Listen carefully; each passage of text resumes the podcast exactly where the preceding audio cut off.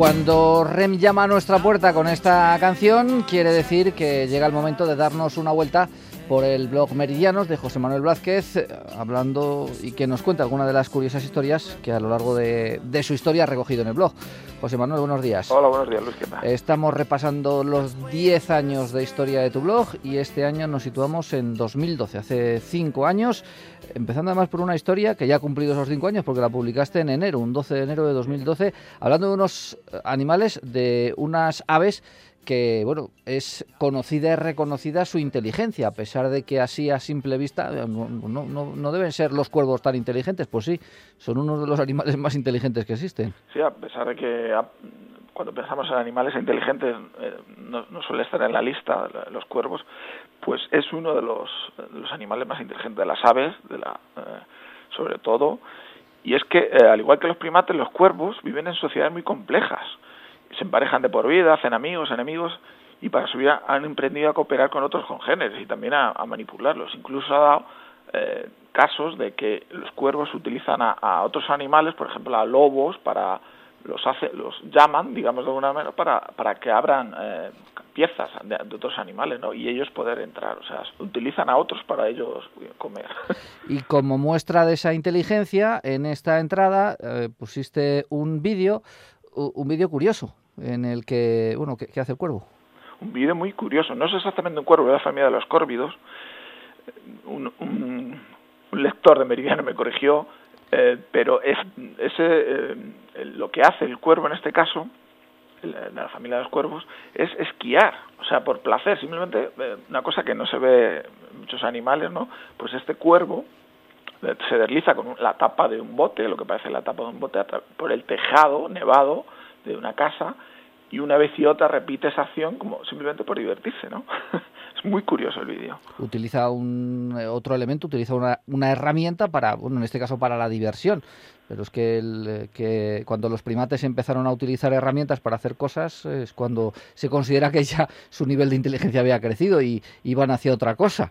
Eh, incluso ahora también se tiene en cuenta a la hora de analizar pues, eh, los primates, los, gorilas, los chimpancés, etcétera, etcétera, si tienen ese tipo de, comportamientos y aquí se ve a acuerdo tener ese tipo de, comportamientos. Hay muchos estudios científicos que, demuestran la inteligencia de, estas aves, eh, del animal, ya repito, de los animales más inteligentes del planeta. Se, dicen que tiene la inteligencia de un niño de 8 años, un cuervo, que pueden razonar, resolver problemas de manera lógica, se le han puesto trampas, resolver crucigramas y cosas así, eh, rompecabezas, ¿no? son capaces de distinguir y recordar a otros individuos, incluso a personas. Hay el caso de un estudio científico que, en, otro vídeo que, que pongo, que comenta, por ejemplo, unos científicos de una universidad utilizaban cuervos del, del campus, ¿no? Que había eh, para hacer las pruebas de inteligencia. Y los cuervos pues no les gustaban mucho las pruebas, ¿no? Y los, bueno, después de hacer las pruebas los liberaron. Era el tal recuerdo que tenían de esos científicos, los cuervos, que cada vez que pasaban los, los granaban, solo esas personas, solo los científicos. Pero es más, al acabar el curso y después del verano, sí, les seguían recordando. E incluso años después, se eh, cuenta en este vídeo el, el estudioso de los cuervos, que lo recordaban. Es más, ahora los científicos que utilizan a cuervos en ese campus dicen que se ponen máscaras para que no lo reconozcan. Dices, además... Cuando lo liberan eh, no, lo, los consigan reconocer. Eh, no dices en este artículo un dato que yo desconocía y es que los cuervos, eh, leo textualmente, poseen uno de los cerebros de, cerebros de mayor tamaño de todas las aves, comparable en términos relativos, evidentemente, al cerebro humano. Sí, sí, son, son increíbles. Hay, por ejemplo, en Japón, cuento otra anécdota, la capacidad que tiene para romper las nueces han aprendido, además lo han transmitido de generación en generación, eh, paran en un semáforo, lanza la nuez, cuando pasan los coches rompen la nuez y cuando se pone en verde baja el cuervo andando por el paso de cebra recupera la nuez. Y esto lo han transmitido un cuervo a otro, de tal forma que en la zona, los cuervos de la zona son capaces de eso, de romper las nueces utilizando los semáforos. Pues si esto lo publicaste el 12 de enero, al día siguiente, el 13 de enero del 2012, publicaste también otra historia curiosa en la que hay un árbol y encima del árbol no hay un cuervo, que sería lo lógico. Encima del árbol un, un, un, pájaro, vamos. En, encima de este árbol y esta fotografía hay un animal, pero es un bípedo y tampoco es ningún, ningún mono, es un ser humano. Sí, el Homo ¿no? Es, es una curiosa, muy curiosa fotografía que encontré en National Geographic, curiosa y rara no es montaje esto, ¿no? No es montaje. No, no, no, no. Es tal cual. Recibió premio esta fotografía.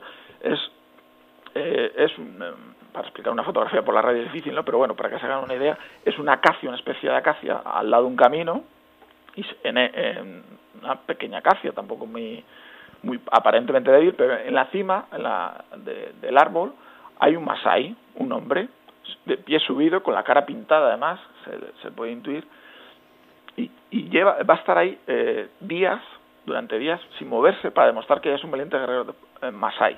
O sea, para demostrar su valía, su valor. De, esto eh, se realiza después de una ceremonia de circuncisión y se ve pues la, la suca que lleva, la manta roja característica de los Masai y ahí simplemente de pie en una rama, como pongo yo, parece un ave casi, ¿no?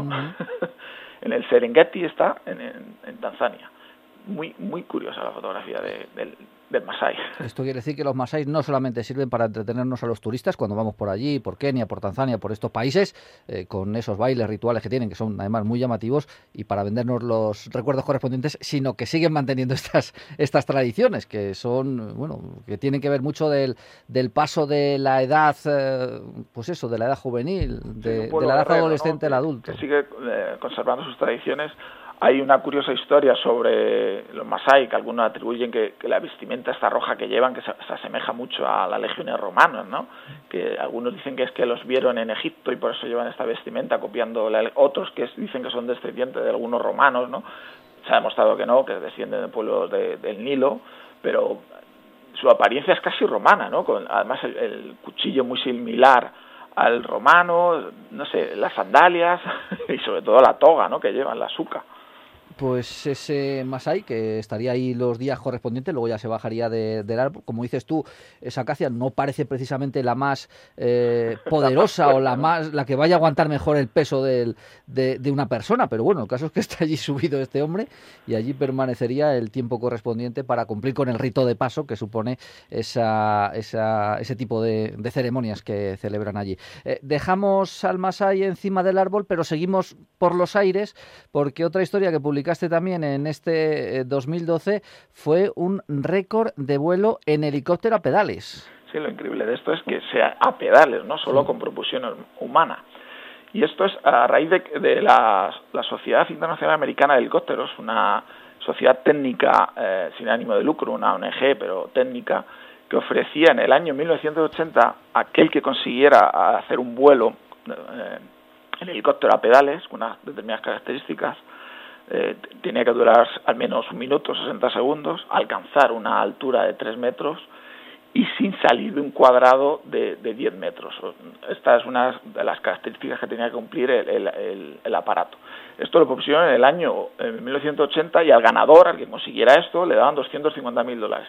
La han intentado infinidad de veces, eh, universidades, ingenieros, y eh, últimamente hasta pongo en el 2012, luego actualicé la entrada, no fue hasta el 2013 que consiguió unos ingenieros eh, canadienses con el, proyecto al, al, velo, aerovelo, perdón, consiguieron eh, lo que proponía esta sociedad técnica, ¿no? ellos volaron algo más del minuto y consiguieron una altura un poco mayor y no se salieron de ese cuadrado. Así consiguieron los 250 mil dólares. Es curioso ver los vídeos, ¿no? De cómo un hombre subió una bicicleta solamente pedaleando eh, es capaz de volar un helicóptero, para que te hagas una idea, un helicóptero enorme, mayor que un Boeing 737, eh, donde vuela es un, campo de fútbol techado y es enorme, o sea, y solamente dando pedales es capaz de volar. Estuvo volando 64 segundos a 3 metros 300, a 3,3 metros de altura. Eh, es la altura máxima que, llegó eh, con una deriva de no más de casi 10 metros, 9,8 del punto de, partida. En fin, es, curioso ver esas imágenes y ahí aparece también, eh, para dar fe de ello, cómo entregaron el, cheque de 250.000 dólares. Sí, sí, consiguieron eso, dentro de las características que pedía la sociedad esta, cumplían todos los requisitos, ¿no? Y claro, consiguieron el premio. Es una sociedad, curioso, ¿no? Una sociedad sin ánimo de lucro técnica que lo que hace es favorecer el, progreso del vuelo vertical, o sea, de los helicópteros en el mundo. Y, la última es de estas de apuestas. Uno se la puede apostar con los amigos si se atreve y sabe hacer esto. Yo no lo recomiendo, pero bueno, si alguien controla uh, un material como el plomo y quiere meter la mano uh, cuando esté bien caliente, mm, lo puede hacer y puede no quemarse. Porque ahí dices tú cómo es, cómo meter la mano en, plomo, en, plomo fundido? Eh, basado en el efecto Leidenforce. Que, que es este Leidenforce, pues muchas veces lo, podemos ver al ferir un huevo, por ejemplo. Si echamos aceite y no lo dejamos calentar lo suficiente, el huevo se pegará a la sartén. Si lo dejamos calentar, el, aceite, el huevo llega un momento que, digamos, que flota en ese aceite y no se, no se pega. Pues con este efecto, que consiste en que un líquido eh, más, más frío que se evapora, por ejemplo, el agua o el alcohol, eh, metido en otro, eh, no se quema, sigue flotando. ¿Por qué conseguimos con este efecto? En el plomo, por ejemplo. Es, si tú bañas, te mojas tu mano en agua, simplemente mojándotela, como se evapora a 100 grados, al meterla solo, claro, eh, apenas un segundo, consigues no quemarte. A un plomo que esté a 400 grados de temperatura. Para ello he puesto además dos vídeos que se ven eh, valientes, los de cazadores de mitos y los de Discovery Channel, que lo han logrado, ¿no? Meterla, primero mojar la mano en agua y luego meterla en plomo fundido, sin quemarse. Adviertes aquí en la entrada, el experimento es muy peligroso y no es recomendable intentarlo ya que fácilmente podemos acabar con graves quemaduras. Sí hay que tener unas pequeñas preocupaciones, preocupaciones cortarse las uñas, veo que ellos lo hacen, eh, mojarse eh, y rápidamente, no hace falta mucho, quitar el exceso del agua y meter la mano, nada, apenas ni un segundo, o sea, como te pases te queda sin, sin dedos, vamos. Pues bueno, si alguien se atreve que lo intente. Bueno, primero que tenga acceso a, a, plomo fundido. Claro, mm, no es fácil tampoco, ¿no? Que en el supermercado creo que no lo venden. Pero sobre todo el valor, ¿no? El valor de meter la mano en, a 400 grados. Lo, malo es que no hay posibilidad de prueba previa, ¿eh? O sale o no sale. Bueno, eh, aquí los cazadores de mitos del programa este, lo que hacen es meter primero salchichas. Ah, bueno, vale. sí, pero una cosa es una salchicha y otra cosa es tu mano. Y, y, a las primeras pruebas se cocinan, o sea que no las tienen todas consigo. Lo que hacen para ellos es eh, subir un poco la temperatura. Eh, parece mentira, ¿no? Pero tiene que estar a 400. Está un poco por debajo, te puede quemar. O sea, la temperatura exacta para que el agua funcione, digamos, al meter la mano mojada se evapore y te provoque una capa superficial que te protege del plomo es a 400 grados exactamente. O sea que pues reto para valientes. Si alguien está interesado, ahí están los vídeos y si eso tiene un acceso a, plomo para fundirlo, eh, pues que se atreva. Y tenga que nos lo cuente luego, ¿no? Y luego nos lo cuente. Ahora, si no hay mano, hay muñón. No piden eh, responsabilidad Exactamente. Si la mano queda convertida en muñón, que no nos pida a nosotros cuentas que nosotros no tenemos nada que ver con eso. no, no lo hagan en su casa, ¿no? pues José Manuel, muchas gracias por acompañarnos un vez más con estas curiosas historias. Un saludo. A ti, Luis.